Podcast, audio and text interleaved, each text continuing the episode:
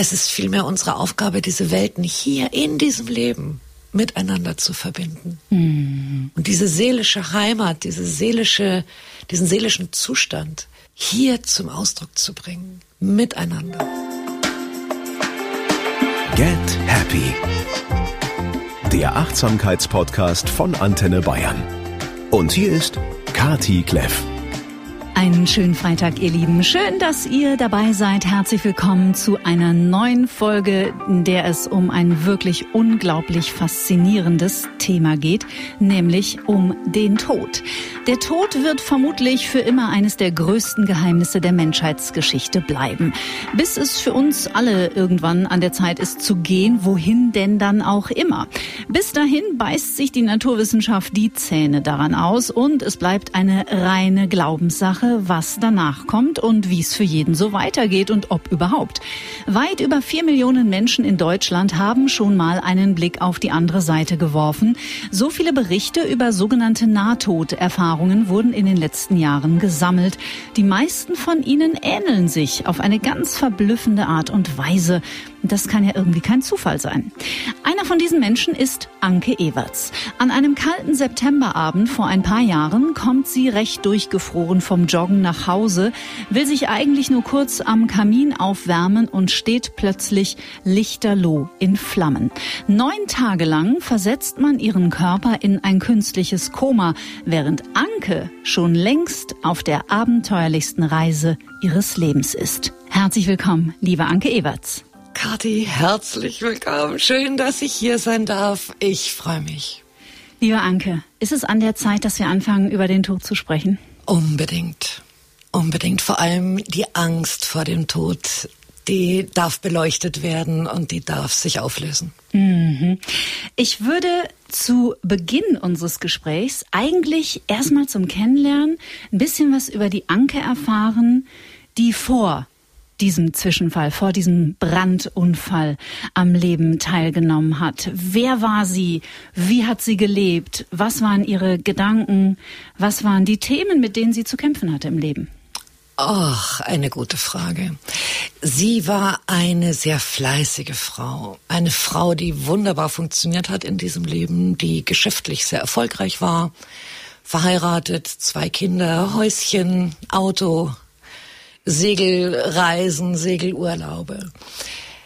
Aber ich war innerlich sehr leer. Ich war sehr unglücklich. Mich hat nichts erfüllt. Und ich mhm. habe immer versucht, diese innere Leere mit Arbeit oder mit Geld irgendwie erfüllen zu können. Aber ich glaube, ich habe mich mit den Jahren immer mehr selbst verloren und hatte zum Schluss starke depressive Phasen und sogar eine Todessehnsucht. Mhm. Also ich habe mich selbst nicht mehr ausgehalten. Mhm. Wie alt warst du da? Ich, das, der Unfall passierte, da war ich 41. Mhm. mhm. Warst du bis dahin ein spiritueller Mensch oder war das gar nicht in deinem Feld? Ich bin spirituell erzogen worden. Also ich habe ein ganz tolles Elternhaus, das mir schon sehr früh die Zusammenhänge zwischen Körper, Geist und Seele näher gebracht mhm. hat. Astrologie war bei uns ein großes Thema. Aber ich selbst habe mich zum Beispiel mit Gott oder mit der Schöpfung oder so nicht identifizieren können. Ich fühlte mich komplett getrennt von all diesen seelischen Ebenen. Mhm. Mhm. Also sprich, man kann auch nicht sagen, dass du dich in irgendeiner Form schon mal mit dem beschäftigt hättest, was dann in diesen neun Tagen mit dir geschah. Nein, mhm. das Einzige, was ich wusste, ist, dass es nach dem Tod weitergeht. Also mhm. ich wusste, ich, da kommt ein Licht oder es kommen Verstorbene, man wird abgeholt. Ich hatte das Buch äh, Leben nach dem Tod gelesen. Mhm. Interessant, dann war es ja schon mal im Feld. Und scheinbar. es war schon mal mhm. im Feld, aber dieser Unfall passierte so schnell, da konnte ich nicht nachdenken. Also es, ich hatte keine Zeit, äh, mir jetzt darüber bewusst zu werden, ich sterbe jetzt gleich. Mhm. Ich weiß, dass du diese Geschichte natürlich schon sehr oft erzählt hast, aber für alle Menschen, die dich noch nicht kennen, die in dieser spirituellen Szene vielleicht nicht zu Hause sind, magst du uns in einer Zusammenfassung nochmal schildern, was an diesem Abend geschah? Ich habe es in der Anmoderation schon kurz erwähnt, aber wirklich nur das, was du nochmal teilen magst. sehr gerne. Würden wir gerne von dir nochmal hören. Ich stand abends vorm Kamin und wollte ihn anzünden und habe aus Versehen eine Flasche Bioethanol gegriffen äh, statt einem Flüssiganzünder. Und es gab eine Verpuffung. Mhm. Und ich hatte dünne äh, Sportkleidung an und die stand in null Komma nix in Flammen. Und ich versuchte am Anfang dieses Feuer, das an meinem Körper hochkletterte in einer rasenden Geschwindigkeit, versuchte ich mit den Händen auszuklopfen und war erstaunlicherweise sehr ruhig. Also mhm. da war keine Angst oder irgend sowas. Ich habe wunderbar funktioniert. Und als das Feuer dann meine Arme äh, ergriff und auch meine langen, dichten Haare, da kam dann langsam sowas wie Panik auf und ich habe gemerkt, ich krieg dieses, dieses Feuer nicht unter Kontrolle. Mhm. Und es dauerte gefühlt ein paar Sekunden und dann habe ich Flammen eingeatmet. Mein ganzer Körper stand wie so eine lebendige Fackel in unserem großen Wohnzimmer. Und als ich dann keine Luft mehr bekam, sondern diese heißen Flammen eingeatmet habe, in dem Moment wusste ich dann, jetzt ist es vorbei. Mhm. So fühlt sich Sterben an. Und das war ein, spannenderweise ein ganz ruhiger Moment. Also auch da war keine Angst da, keine Panik, sondern eher so ein ganz erstauntes Beobachten, so ein und und jetzt? Mhm. Und was dann geschah, ist, dass ich aus meinem Körper raus katapultiert wurde. Es war so ein kurzer Gedanke da, was auch immer jetzt geschieht, ich gebe mich hin. Ich, ich lass los. Ich kämpfe nicht mehr. Mhm. Und plötzlich stand ich gefühlt zwei Meter von diesem brennenden Körper entfernt und guckte da ganz erstaunt drauf. Mhm. Ich sah, wie sich dieser Körper bewegte, wie er taumelte und merkte, dass ich selbst so ja, ganz neutral bin. Und das war ein ganz eigenartiges Gefühl. Mhm. Das wäre eine sogenannte außerkörperliche Erfahrung. Ich glaube, so nennt man das. Ja. ja, ich hatte, ich konnte meine Hände betrachten und die waren leicht transparent. Ich stand, hatte das Gefühl, immer noch mit Füßen auf einem Boden zu stehen. Und ich fühlte mich ganz genauso wie vorher auch. Also wie das wir uns in einem Körper fühlen. Das ist interessant, dass du die Verbundenheit mit der Erde weiter gespürt ja. hast. Mhm. Okay. Und beobachtete dann, wie, äh, wie mein Sohn ins, ins Wohnzimmer stürzte und sich auf meinen brennenden Körper schmiss und wie dann Rettungssanitäter kamen und wurde dann mit dem Hubschrauber nach München, nach Bogenhausen geflogen und war die ganze Zeit anwesend. Also ich habe versucht, die Ärztin zu beruhigen, die sich sehr viel Sorgen um meinen Körper gemacht hat. Aber ich war nicht mehr mit ihm identifiziert. Mhm. Also es mhm. gab mich zweimal. Es gab dich zweimal in diesem Hubschrauber. Ja. Mhm. Irre schön. Und den haben sie dann ins Körper, ins, ins Koma gelegt, meinen Körper. Und ich wartete dann, dass irgendwas passiert also jetzt ein Lichttunnel kommt oder so, wie, wie ich das bisher so gehört und, und äh, erfahren oder ja, gehört hatte. Und ähm, in München veränderte sich dann plötzlich in dieser Intensivstation die Energie und es erschien mir eine ganz präsente, deutliche Lichtgestalt. Oh, mir stehen schon wieder eine Präsenz. Schön die ich habe sowas vorher noch nie gesehen und vor allem mhm. habe ich noch nie so eine Liebe gespürt, mhm. die von diesem von dieser Lichtgestalt ausging. Und die lächelte mich an und sagte, Anke, ich würde dir gern was zeigen. Mhm. Und ich war happy, weil ich war davon überzeugt, ich bin tot. Und mir war ja klar, jetzt muss es weitergehen. Mhm. Und diese Gestalt nahm mich dann in den Arm und zog mich aus diesem Krankenhaus raus. Und ich sah dann München von oben bei Nacht. Es war um elf Uhr rum. Und es ging wie in einem Aufzug immer höher und höher. Und ja, da begann dann die abenteuerlichste Reise meines Lebens. Mhm. Wenn ihr Anke sehen könntet, wie sie strahlt, wenn sie darüber spricht, diese Lebendigkeit in ihren Augen und dieses wirklich glückselige Lächeln. Ich finde, das ist der richtige Ausdruck dein glückseliges Lächeln. Du hast ähm, das, was du dann erfahren hast, niedergeschrieben in deinem Buch Neun Tage Unendlichkeit, das wir hier natürlich in den Shownotes verlinken. Die Geschichte ist ähm, so ähm, feinstofflich und so wunderbar, dass es ja, ich mir vorstellen kann, auch beim Schreiben gar nicht so leicht war, das überhaupt in Worte zu fassen, was du da erfahren hast, oder? Es ist für mich heute noch ganz schwer. Das glaube ich. Es gibt für diese energetischen Bereiche, in die ich da eingetaucht bin, gibt es keine Worte. Dort geschieht alles zeitgleich und man kommuniziert telepathisch miteinander. Es ist so ein unfassbares Gefühl, wenn du dich selbst als all diese Farben erfährst, in die du da eintauchst. Du das Gefühl hast, du bist mit allem verbunden. Und das war für mich so, so prägend, weil ich mich früher in meinem Leben so getrennt fühlte mhm. und so leer fühlte und so unnütz fühlte in diesem Leben. Ich hatte keinen Lebenssinn für mich wahrgenommen. Mhm. Und als ich dann in diesen seelischen Ebenen war, ergab plötzlich alles einen Sinn. Mhm. Kann man sagen, dass du dort richtig unterrichtet wurdest? Ja, also das wusste ich am Anfang natürlich noch nicht, mhm. aber diese neun Tage waren eine Aneinanderreihung bestimmter Situationen, bestimmter Themengebiete auch. Also das allererste, was ich dort erleben durfte, war, dass ich einen Rückblick auf mein Leben geschenkt bekam. Und ich weiß, dass jeder einzelne von uns, wenn er eines Tages diesen Körper verlässt, auf dieses Leben zurückblicken darf.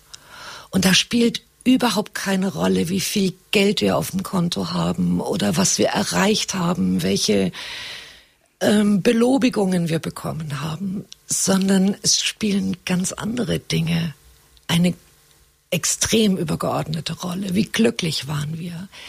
Wie oft haben wir gelacht? Wie, wie sehr haben wir das Leben genossen? Haben wir mhm. unsere Qualitäten zum Ausdruck gebracht. Haben wir gerne gelebt. Mhm. Das ist wichtig. Mhm. Was würdest du sagen, ich kann, mir, mir fällt es genauso schwer, weil ich natürlich dieses, ich bin ja auch ein sehr spiritueller Mensch und manche Dinge lassen sich einfach so unglaublich schwer in 3D oder in unserer Sprache, die uns zur Verfügung steht, in Worte fassen. Aber was kannst du uns über diese Präsenz verraten? Wie hast du sie empfunden? Würdest du sie, würdest du sagen, das war ein Engel? War das ein Wesen aus der anderen Welt? War es nichts von all dem? War es Energie? Oh, das ist eine spannende Frage.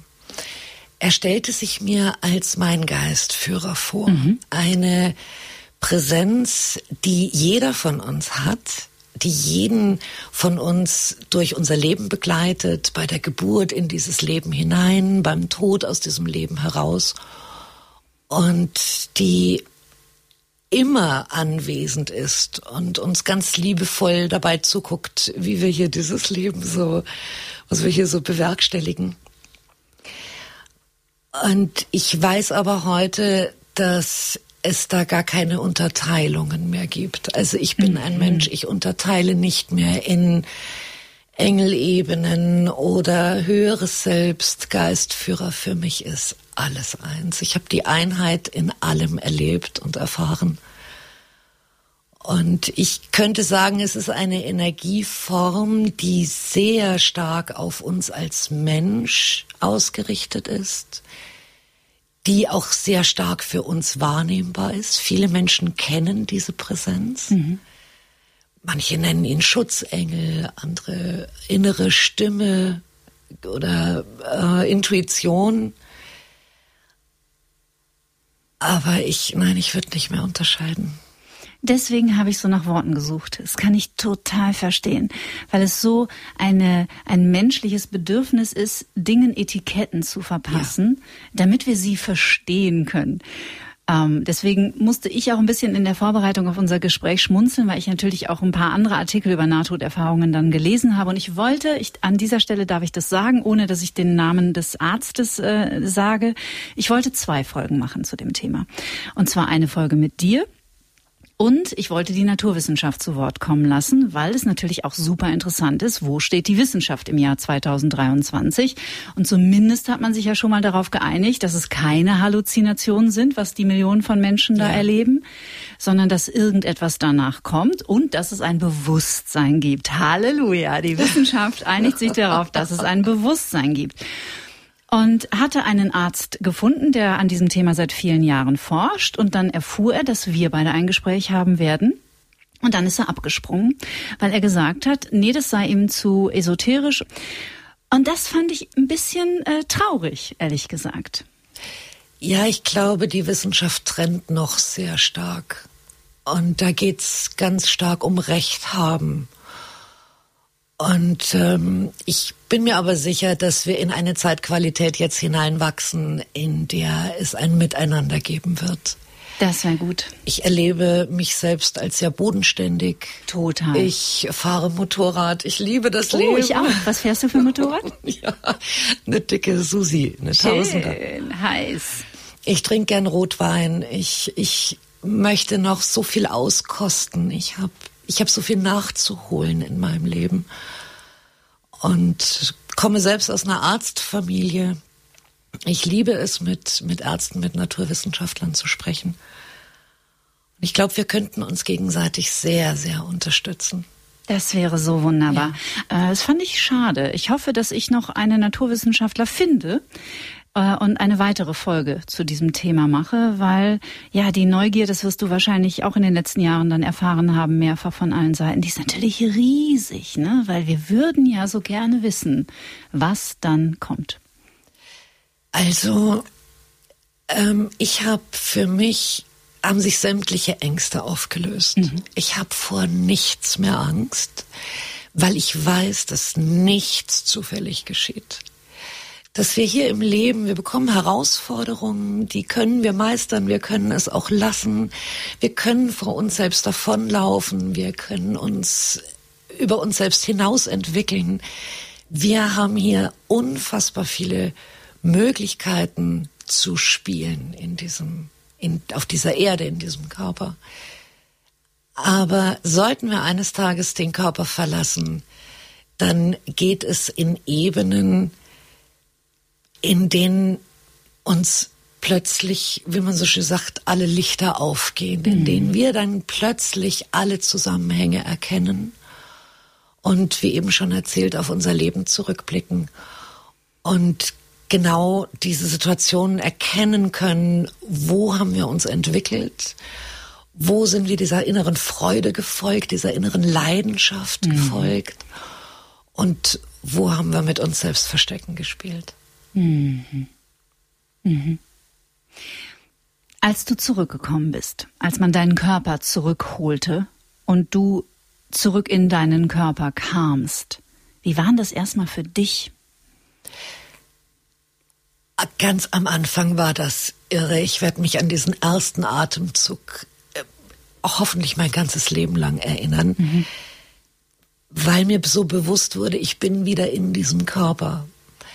Dazu möchte ich gerne erzählen, dass als ich so in diesen seelischen Ebenen war, war ich heilfroh, tot zu sein. Mhm. Und ich konnte mir überhaupt nicht vorstellen, wieder in das Leben zurückzukommen. Aber dieser geistige Lehrer, den ich dort hatte, der hat mir das Wunder unseres Körpers näher gebracht. Und er hat mir dieses Körperuniversum gezeigt, das uns hier als Mensch zur Verfügung steht. Und dann bin ich in diesen Körper zurückgetaucht, eingetaucht und habe diesen ersten Atemzug genommen und wusste, jetzt wird alles anders. Mhm. Das ist so ein Gefühl, als kannst du dein Leben nochmal komplett von vorne beginnen, hast aber die alten Erfahrungen im Gepäck, musst also nicht nochmal als Baby neu beginnen, sondern kannst es wirklich in der Mitte deines Lebens kannst du alles umschreiben und alles verändern. Mhm. Und es war wie ein Tanz zwischen den Welten. Und der ist es bis heute. Mhm. Also was bei mir so auffallend ist, ist, dass ich nie mehr in dieses, in dieses alte Lebensgefühl zurückgegangen bin, sondern danach mein ganzes Leben verändert habe. Ich habe alles hinterfragt. Ich habe mich hinterfragt. Ich habe alles verändert von meiner Ehe über meinen Beruf, über Wohnort, Kleidung, Essen, alles. Mhm. Und habe alles neu ausgerichtet auf das, was ich dort erfahren hatte. Und ich, in, in mir hat eine hundertprozentige Wesensveränderung stattgefunden. Mhm. Das ist für mich der größte Beweis, wenn mich Menschen fragen, kannst du das beweisen? Sag ich, ja, es gibt zwei Punkte. Einmal, dass ich eine komplett andere war nach dieser Erfahrung als die Frau, die vorher existierte. Und das Zweite ist, ich hatte schwerst verbrannte Haut im Gesicht, zweiten und dritten Grades. Man hatte mir die ganze Gesichtshaut entfernt, abgelasert und auch an den Händen. Und die Ärzte sagten, ich muss lange auf Reha, ich werde einige Operationen brauchen. Und nichts dergleichen geschah. Also meine Haut heilte in Windeseile. Man sieht nichts. Möchte ich, also man sieht dich ja jetzt leider ja. in diesem Podcast nicht, aber du siehst, abgesehen davon, dass du eine wahnsinnig schöne Frau bist, ist ja auch an der Haut ist ja nichts zu sehen. Ja. Und ähm, ich lebe heute ein unfassbar erfülltes Leben. Mhm. Ich erzähle den Menschen von Herzen gern darüber, äh, welche Wunder in uns allen stecken und was uns Menschen alles zur Verfügung steht. Und dass wirklich jede Angst eine Illusion ist. Auch wenn es sich im Moment ganz anders anfühlt. Mhm. Aber es lässt sich alles wandeln. Es lässt sich alles auflösen. Mhm. Wie hat sich das Verhältnis zu deinem Körper verändert? Er war früher der Bereich in mir, den ich am meisten abgelehnt habe. Ich habe meinen Körper gehasst. Ich habe ich bin mit mir selbst schlimm ins Gericht gegangen. Mhm. Ich habe mich permanent selbst verurteilt und ähm, mich für alles kritisiert. Und heute ist er die Liebe meines Lebens. ich liebe mich selbst und ja, was heißt liebe mich selbst? Ich, ich liebe mein Leben, ich liebe mein Dasein. Bin unfassbar glücklich, dass ich eine zweite Chance bekommen habe und werde sie garantiert nutzen. Also ich werde die spannendsten Erfahrungen machen, die habe ich so auf meiner Löffelliste stehen. Alles, was ich früher auf später verschoben habe, alles, was ich mich nicht getraut habe, das möchte ich jetzt erleben. Mhm. Mhm. Alles, wovor ich Angst hatte. Ich bin so ein, ähm, so ein Angstjunkie geworden. Ich, ich liebe meine Ängste, weil ich weiß, wenn ich da einmal durchgehe, dann wartet dahinter eine Riesenqualität, eine mhm. Freiheit, die mit nichts zu vergleichen ist. Mhm. Ist eigentlich ja wie eine Reinkarnation innerhalb eines Lebens. Also etwas ist ja. gestorben an diesem Septemberabend und etwas anderes ist geboren worden. Ja. Kann man das so sagen? Ja. Und mittlerweile habe ich eher so auch das Gefühl, ich sterbe permanent. Mhm. Weil ich mich überhaupt nicht mehr an Dinge erinnern kann, die in der Vergangenheit liegen. Andere Raupe, ne? Äh, genau. Also ich, ich muss mich wirklich anstrengen, mich mhm. zu erinnern, was ich zum Beispiel gestern Abend gegessen habe. Mhm. Ähm, das ist so ein Gefühl, als würde ich einen alten Commodore-Computer anschmeißen müssen. Das ist echt anstrengend. Witzig, das habe ich auch. Was glaubst du, woran das liegt? Ist es nicht, weil es nicht wichtig ist oder? Ganz viele Menschen haben das. Das ist so meine Lieblingsfrage, wenn ich die den Menschen stelle. Habt ihr das Gefühl, dass ihr immer mehr vergesst in der letzten Zeit? Dann gehen ganz viele Hände hoch.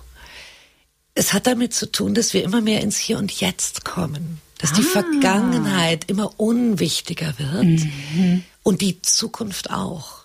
Wir hören auch auf zu planen. Die Menschen lernen im Moment ihrer Intuition zu folgen, ihrem Gefühl zu folgen und sie lernen im Hier und Jetzt zu leben. Und früher brauchte man dazu viele Jahre strengstes Meditationsstudium. Es konnten eigentlich nur Zen-Buddhisten, sonst konnte genau, das es konnten Und Eckart Tolle natürlich. Genau, die ganz erleuchteten Meister konnten das. Und jetzt erleben wir es alle mhm. immer mehr. Und das ist diese, diese Wandlung, die jetzt gerade in dieser Zeit geschieht. Und wir, ich habe auch so das Gefühl, die Menschen erkennen sich untereinander, halten sich an den Händen. Wir gehen also alle diesen, diesen Weg der Bewusstwerdung nicht mehr alleine, sondern wir gehen ihn jetzt in einer Gemeinschaft. Mhm. Und das fühlt sich richtig schön an.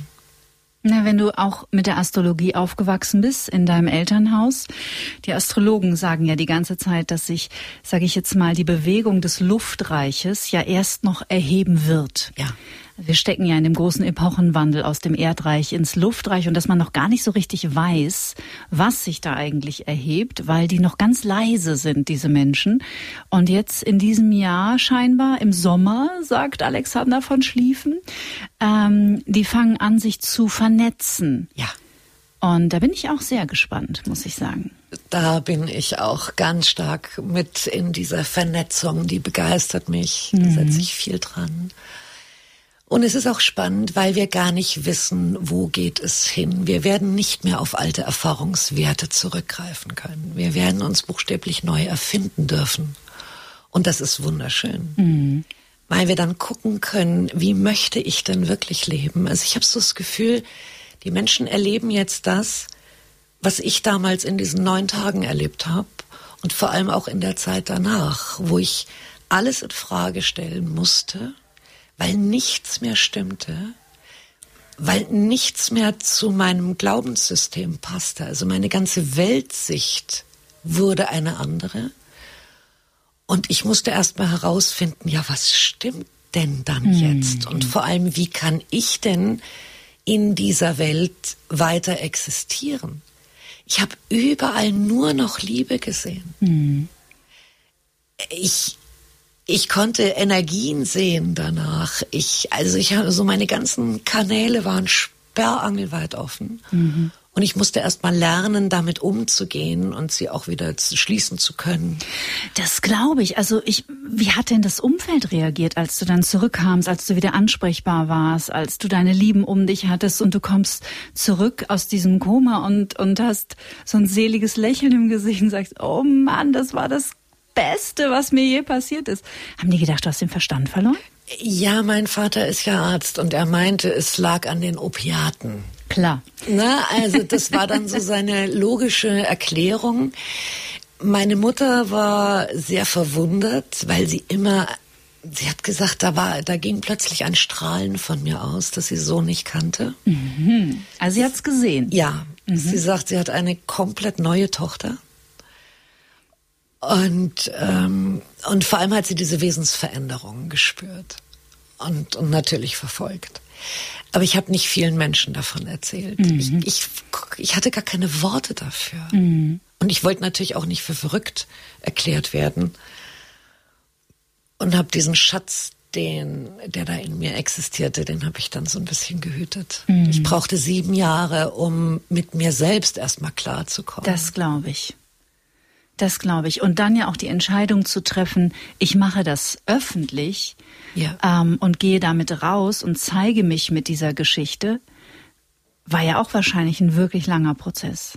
Das war ein langer Prozess und der nächste Quantensprung. Mhm. Denn es ist, es ist wirklich was anderes, ob du das für dich selbst erlebt hast und dann so in deinem stillen Kämmerchen glückselig vor dich hin lebst und ähm, oder ob du ein Buch darüber schreibst und in die Öffentlichkeit gehst mhm. und dich der Gefahr aussetzt, angegriffen zu werden, verleumdet zu werden, was weiß ich. Ich hatte, da hatte ich noch viele Ängste, die sich dann sehr schnell auflösen durften. Mhm.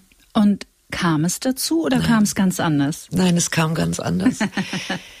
Als mein Buch erschien, kam eine Liebeswelle auf mich zu, äh, vor allem per E-Mail ich, ich konnte damit überhaupt nicht umgehen. Ich war das gar nicht gewohnt. Die Menschen haben sich seitenweise bei mir bedankt für dieses Buch. Viele sagen, es sei eine Offenbarung und es liegt an ihrem Nachttisch mhm. und dass von ihm eine ganz besondere Energie ausgehen würde. Und sie haben mich gebeten, darüber zu erzählen in Vorträgen und Seminaren. Und ich hatte aber noch nie einen Vortrag gehalten. Ich wusste gar nicht, wie das geht. Und bin dann da recht schnell reingewachsen. Mhm. Und heute liebe ich es. Mhm ich liebe es, die Menschen auf diese Reise mitzunehmen, die mir geschenkt wurde. Sie an die Hand zu nehmen und ihnen diese ganzen Ebenen zu zeigen und ihnen zu zeigen, dass das wirklich für jeden möglich ist. Mhm. Und dazu braucht es keine Nahtoderfahrung. Mhm. Darf ich dir eine Geschichte von mir erzählen? Unbedingt. Die habe ich hier im Podcast schon mal erzählt, aber dir möchte ich sie unbedingt nochmal erzählen. Meine äh, lieben Menschen, die uns zuhören, mögen mir verzeihen, dass ich mich an dieser Stelle gerne wiederhole. Ich hatte vor zwei Jahren im Winter eine ganz verrückte Situation. Die Präsenz, von der du sprichst, der war ich schon begegnet in Meditation. Die saß neben mir am Tisch. Ähm, ich könnte nicht sagen, dass die eine Form hatte, aber ich habe in der Meditation nach links geschaut und ich habe sie dort sitzen spüren und und ähm, und es äh, es war so eine tiefe Erkenntnis, die war wirklich so, ach so. So allumfassend, gell? Ach so, wirklich ja, ist ja. so, ah, so ein Riesenlicht, das aufging. Und die, die Situation, die ich vor zwei Jahren hatte, ich stand ähm, im Badezimmer und habe mich abgeschminkt. Und habe mich für die Nacht fertig gemacht, Zähne geputzt und so. Und plötzlich gehe ich aus dem Nichts, aus einer aus einem Impuls heraus, ganz nah an den Spiegel, schaue mir selbst in das Auge und sage laut, wenn ich sterbe, gehe ich nach Hause. Und brechen Tränen aus und bin so glücklich und lache und freue mich und ich liebe das Leben hier. Ich bin überhaupt, bitte ja. versteht mich da jetzt nicht falsch, ich bin nicht suizidal, sondern ich, ich konnte mich gar nicht mehr beruhigen. Und gleichzeitig stand ich neben mir und dachte, was ist denn jetzt los? Wo kommt denn das her? Und habe immer wieder gesagt, wenn ich sterbe, gehe ich nach Hause. Mir liefen die Tränen runter und ich war so glücklich. Und das, was du beschreibst, das ist bei mir an diesem Abend passiert. Und ganz viele Ängste. Ich habe so viel Therapie gemacht in meinem Leben. Ich habe so krasse Traumatisierungen als Kind in meinem Nervensystem gehabt. Dieser Moment hat so was Grundlegendes verändert. Das war wirklich krass. Das war ja. wirklich krass. Weil wir alle das Gefühl in uns tragen, wir wären von dieser, von diesem Zuhause getrennt. Mhm. Ich hatte früher auch das Gefühl, ich bin irgendwie hier auf diese Erde geschmissen worden und dann hat man mich allein gelassen. Ja. Dass ich jetzt, ich jetzt guck mal, wie du klarkommst. Und äh, fühlte mich elend aber durch diese Erfahrung weiß ich, das ist, das ist totaler Humbug. Niemand hat mich allein gelassen. Und wir haben hier sogar die Chance, diese Welt miteinander zu verbinden. Mhm. Hier in diesem Körper. Also nicht nur diese Trennung ist eine Illusion. Ähm, oder Schuld oder oder solche solche schweren Qualitäten, die wir so in uns tragen. Gerade in diesem Land. Ne? Gerade in ja. diesem Land und auch zu dieser Zeit, ähm, sondern es ist, es ist vielmehr unsere Aufgabe, diese Welten hier in diesem Leben miteinander zu verbinden. Mhm. Und diese seelische Heimat, diese seelische, diesen seelischen Zustand hier zum Ausdruck zu bringen, miteinander. Mhm. Mhm. Nicht mehr allein. Ja. Und das scheint ja auch die Zeit zu sein. Ne? Es scheint ja die, die Zeit der Verbundenheit zu sein und der Vernetzung. Und deswegen wachsen ja auch Podcasts wie dieser hier ja. äh, von Woche zu Woche, weil sich die Menschen, glaube ich, einfach nach was ganz anderem sehnen. Und uns allen jetzt so ein bisschen der Irrsinn der letzten Jahrzehnte, wenn nicht Jahrhunderte, wenn nicht Jahrtausende bewusst wird. Ja. Und wir echt aufwachen und denken, okay, was machen wir denn hier zur Hölle? Spannend finde ich so, dass jeder in der Theorie weiß, alles ist eins, alles ist miteinander verbunden. In der Theorie kennen wir bedingungslose Liebe. Wir kommen jetzt in eine Zeit, in der wir es wirklich erfahren dürfen. Mhm. dass es eben keine Trennung gibt, dass die Vergangenheit nicht wichtig ist, dass wir im Moment, wenn wir im Moment existieren und diesen Impulsen folgen, wie du vom Badezimmerspiegel, dass wir dann ähm, sogenannte Toröffnungen in uns erleben, Zustände, in denen plötzlich alles klar wird. Mhm. Und ja, wir eine, eine Brücke schlagen zwischen dem Menschsein und dem, was wir Seele sein nennen. Mhm. Und das wird, glaube ich, auch ein interessantes Thema nochmal sein. Da muss ich mal drüber nachdenken, wie man da eine schöne Podcast-Folge daraus entstehen lassen kann. Ich glaube, dass Trauma zum Beispiel uns genau davon abschneidet. Genau. Weil Trauma natürlich sehr viel mit gehaltener Lebensenergie im Körper zu tun hat und natürlich auch mit ehemals realen lebensbedrohlichen Situationen. Jetzt ja. nicht nur in einem Schocktrauma, sondern auch, wenn man Komplextrauma erfahren hat als Kind. Und für mich ist es, ähm, also meine Traumaheilung war wie ein Ablegen der Störsender. Weißt du, wie ich meine? Ja. Und äh, das ist irre schön. Und dann finde ich es auch, dann öffnet sich auch ein Raum für Spiritualität. Also ich habe die Erfahrung gemacht, Trauma nur durch Spiritualität zu heilen, war bei mir eher so ein Spiritual Bypassing. Das hat nie so richtig, das war eher im Kopf, aber genau. nicht, aber der Weg ging umgekehrt über den Körper in die Heilung und dann in die Spiritualität. Ja. ja. Also die Angst ist ein wunderbares Mittel, um vor uns selbst davon zu laufen. Ja. Die ist eine wunderbare Ausrede, um nicht in die Kraft zu kommen. Und ähm, vor allem wird sie ja immer stärker, je mehr wir uns drauf konzentrieren. Mhm. Und sie lässt sich sehr, sehr schön auflösen. Es gibt wundervolle Wege, um diese Angst ins Gesicht zu gucken. Ich mache da gern emotionales Harakiri. Ich begebe mich gern mitten rein und genieße das sogar, weil ich ihrer Magie nicht mehr glaube. Sie, ah, super. sie bekommt ja, mich nicht mehr äh, verzaubert mhm. und kann mir nicht mehr erzählen, dass das alles so furchtbar gefährlich ist.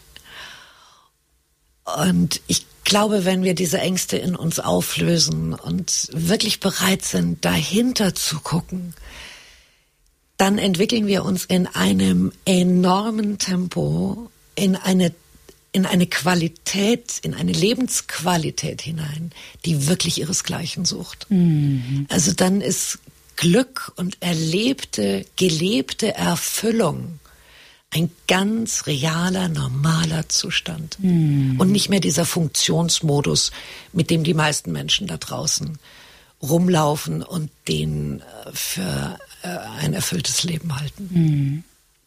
Würdest du sagen, dass das so ein bisschen die Aufgabe ist, die du bekommen hast in diesen neun Tagen? Ich glaube, das mitzubringen? Ja, ich glaube, mir wurde was gezeigt. Eine Schulung, die alle möglichen Zusammenhänge äh, beinhaltet hat. Bis in die Quelle, bis in die Schöpfung hinein. Ich hatte auch in diesen neun Tagen permanent Fragen. Ich wollte begreifen, wie das alles zusammenhängt. Mhm. Und warum wir Menschen leiden, warum wir ähm, uns getrennt fühlen, warum ich meinen Körper abgelehnt habe und solche Dinge. Und ich glaube, ich bin jetzt dazu da, um die Menschen an die Hand zu nehmen und sie durch diese gleiche Schulung zu bringen. Auf eine etwas abgewandelte Art und Weise und auch nicht in diesem rasanten Tempo, ähm, aber in die gleichen Ebenen hinein, um ihnen zu zeigen, man braucht dazu keine Nahtoderfahrung. Mhm. Also ich habe so das Gefühl, ich bin wie eine Brücke. Mhm. Und mir ist aber Augenhöhe ganz wichtig. Also ich bin kein Deut besser oder weiter oder sonst irgendwas. ich glaube, der Trend, auch. der Trend geht auch weg vom Guru. Ja, ich hoffe. Ich glaube, die Zeiten der Gurus, die sind vorbei. Ja. Also ich hoffe es auch. Niemand hat das Recht, einem anderen zu sagen, was für ihn ansteht und was richtig und falsch mhm. ist. Wir können Wege aufzeigen. Wichtig ist, dass die Menschen wieder ein Gefühl für sich selbst bekommen, für ihre Intuition, für ihre innere Stimme. Und dann spüren sie ganz genau, mhm. welchen Weg sie einschlagen werden und mit welchen Menschen an der Seite. Ja. Über, ich glaube, über 4,4 Millionen Berichte sind es mittlerweile von Nahtoderfahrungen alleine in Deutschland. Wie viele Menschen haben sich denn ich brauche keine Zahlen, aber wie viele Menschen haben sich an dich gewandt, die Ähnliches erlebt haben? Unfassbar viele. Mhm, das glaube ich. Also es sind ganz, ganz viele, die, die sehnen sich nach so einer Erfahrung, weil sie glauben, dann ist alles gut, dann, ähm, dann stehen sie sich selbst nicht mehr so im Weg. Davon möchte ich dringend abraten, weil das wirklich eine Herausforderung ist, die äh, ich keinem wünsche, mhm. auch danach nicht, weil es, es verändert wirklich alles im Leben. Es gibt wesentlich angenehmere Wege. Und sehr, sehr viele Menschen haben sich bei mir gemeldet, die ähnliche Erfahrungen hatten. Mhm. Nicht unbedingt durch so einen dramatischen Unfall, aber auch im Traum oder bei der Geburt eines Kindes oder in anderen Situationen. Mhm. Das ist, kommt wesentlich häufiger vor, als wir glauben. Mhm. Ja, und dann ist es ja auch unheimlich herausfordernd, einen Landeplatz zu finden, ähm, wo man sich austauschen kann, um nicht das Gefühl zu haben, ich drehe total durch ja. oder ich halluziniere oder jetzt bin ich schon mit einem Bein in der Psychose. Das ist ja auch unheimlich entlastend, wenn wir feststellen, wir sind eben nicht allein auf diesem Planeten geworfen worden. Und das, was ich erfahren habe, haben auch andere erfahren. Also ich fühlte mich extrem allein danach, mhm. weil ich mit niemandem drüber sprechen konnte. Und ich habe spannenderweise auch gar nicht Nahtoderfahrung gegoogelt oder sowas. Ich war erstmal nur damit beschäftigt, das Leben staunend zu betrachten, mhm. weil all, alles anders wirkte, alles anders aussah und sich vor allem anders anfühlte. Ich glaube, ich habe Jahre danach erst begriffen, dass ich eine Nahtoderfahrung hatte, habe das also in diese Schublade eingeordnet und habe dann auch angefangen, mal das ein oder andere Buch zu lesen und habe aber auch da wieder gemerkt, es war bei mir anders, mhm. weil eben nicht nur ein helles Licht gezeigt wurde und die verstorbene Oma kam und man diese universelle Liebe gespürt hat, sondern weil es eben eine Schulung war. Mhm. Mhm. Und auch damit konnte ich nichts anfangen. Es, es ist irre. Und, und jetzt gibt es so viele Menschen, mit denen könnte ich mich tagelang darüber austauschen, mhm. weil sie es auch erlebt haben. Mhm. Also international wahrscheinlich einer der bekanntesten Fälle ist der von Anita Morjani. Die Menschen hier in Deutschland oder im deutschsprachigen Raum werden, wenn sie sich mit diesem Thema beschäftigt haben, sicherlich auch dir schon begegnet sein. Aber ja. ihr zwei habt euch noch nicht getroffen, oder? Nein, aber mein Buch wird jetzt aufs, ins Englische übersetzt Ach, wie toll. und ich hoffe, dass sie das Vorwort dazu schreibt. Ach, wie toll. Wie toll. Weil da gab es ja auch so ein paar kleine ja. Parallelen. Und ähm, was ich auch immer hochgradig spannend finde, ähm, auch einfach weil es mich freut, weil dann die Wissenschaft die Beweise hat, die sie so gerne hätte, ähm, dass die Menschen, die äh, von ihren Erfahrungen berichten, häufig tatsächlich richtig Dialoge wiedergeben können, die ja. zwischen Ärzten stattgefunden haben. Ich glaube, bei Anita Morjani irgendwie drei Stockwerke über der Etage, ja. auf der sie lag und so. Und du hast ja auch, du warst ja auch dabei praktisch. Ja, ich konnte hören, was die Ärzte fühlten. Es mhm. ganz irre. Mhm.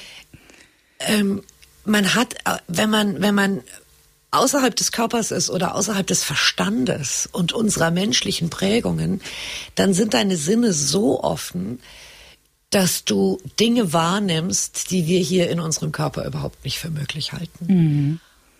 Und ich kann nur diese Sätze nicht wiedergeben. Ich habe sie mir einfach nicht gemerkt. Sie spielten keine Rolle. Ich habe mhm. sie nur staunend beobachtet. Mhm. Ich konnte auch mit meiner Hand durch Materie durchgreifen, wenn ich es wollte. Also auch das habe ich dann staunend beobachtet und habe mir gedacht, das ist ja spannend. Mhm. Also ich konnte wählen, ob ich mich auf das Bett zu meinem Körper setze oder ob ich durchgreife die Materie war nicht mehr, hatte nicht mehr die Dichte, wie sie sie für uns hier hat. Mhm. Und da gibt's diesen Dr. Eben Alexander noch. Genau, den über den habe ich auch gelesen gestern noch. Ganz spannend, mhm. der ja vorher als Arzt davon überzeugt war, dass Nahtoderfahrungen nur übers Gehirn erklärbar sind. Ja, der ist Neurochirurg oder Neurowissenschaftler. Ne? Ja. Und er hatte sie abgelehnt. Und dann hatte er spannenderweise selber eine. Das Universum hat Humor. Ja. Mhm. Ja, über den habe ich, der ist relativ bekannt. Der lebt in Connecticut, glaube ich, oder irgendwie Das North Carolina, irgendwo in Amerika. Spannendes Buch.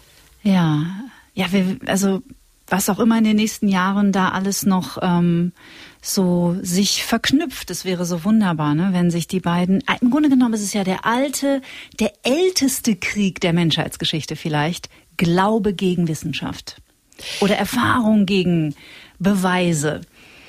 Ich, ich bin mir ganz sicher, dass wir in eine wundervolle Zeitqualität hineinwachsen, wenn ich diese ganze spirituelle Bewegung, die mit Reiki anfing, hier bei uns auf jeden Fall, ähm, beobachte und wie, wie enorm sich die Menschen entwickelt haben und da hineingewachsen sind und wie offen man jetzt über all das sprechen kann.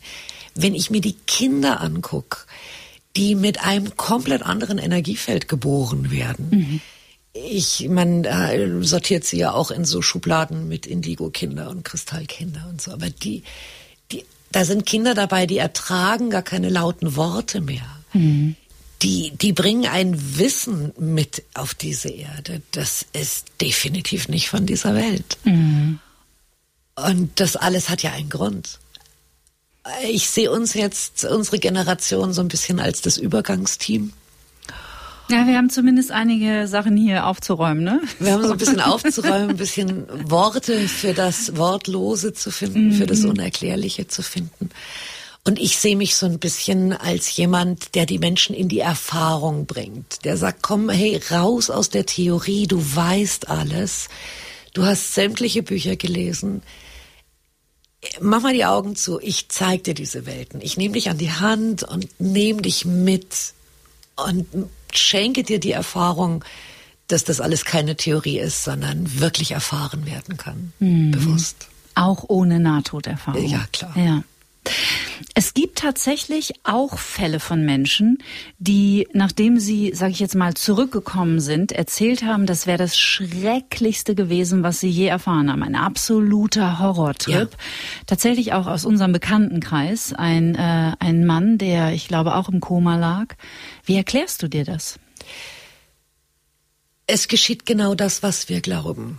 Wenn wir davon überzeugt sind, dass nach dem Tod nichts folgt, dann werden wir in ein Nichts ähm, fallen oder ein, ein Nichts erfahren. Ich war davon überzeugt, es kommt ein Licht, es geht irgendwie weiter, es kommt ein Tunnel. Es gibt aber auch Menschen, die haben Angst vor einer Hölle, vor dem Fegefeuer, vor was auch immer. Und sie werden auch das dann erleben. Wir sind, wir sind so stark als Schöpfer, äh, Realitätsgestalter, dass wir uns all das selbst erschaffen, was wir glauben. Und deswegen ist es so wichtig, den Menschen davon zu erzählen, hab keine Angst vor dem Tod. Schuld existiert nicht. Das ist eine Erfindung, eine Idee der Kirche, um die Menschen in der Angst zu halten, um sie kontrollierbar zu halten. Das Einzige, was existiert, ist Liebe. Und wenn wir diesen Körper verlassen, fühlt es sich an wie ein Ausatmen. Es ist ein wie in den Schlaf hineingleiten, nur dass es uns dann eben bewusst ist. Und die Angst vor dem Tod ist absolut unbegründet. Aber wenn wir da eine, wenn solche Ängste in uns äh, gespeichert sind, dann erleben wir das als grausam.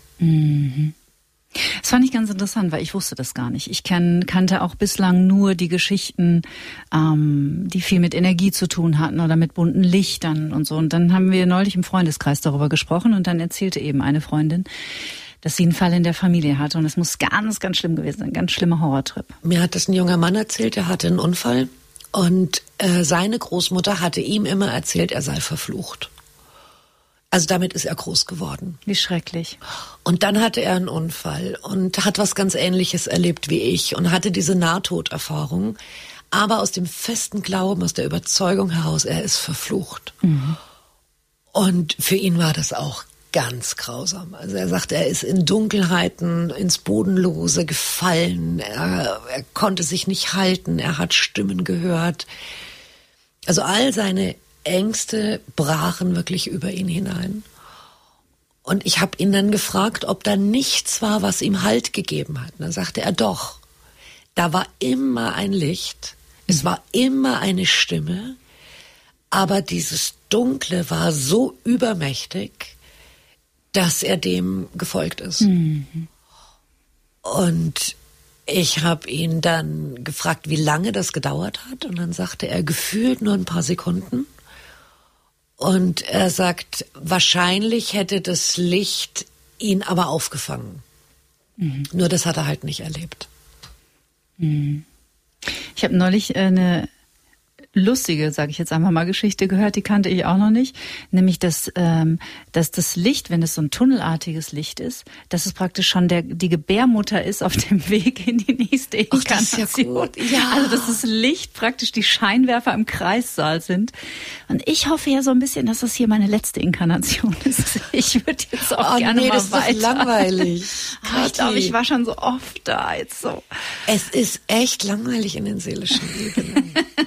Ja, ist da, es so? Ja, da, da passiert nichts Tolles. Bedingungslose Liebe ist absoluter Gleichklang. Mhm. Verbundenheit ist absoluter Gleichklang. Das ist, das ist absolute Neutralität.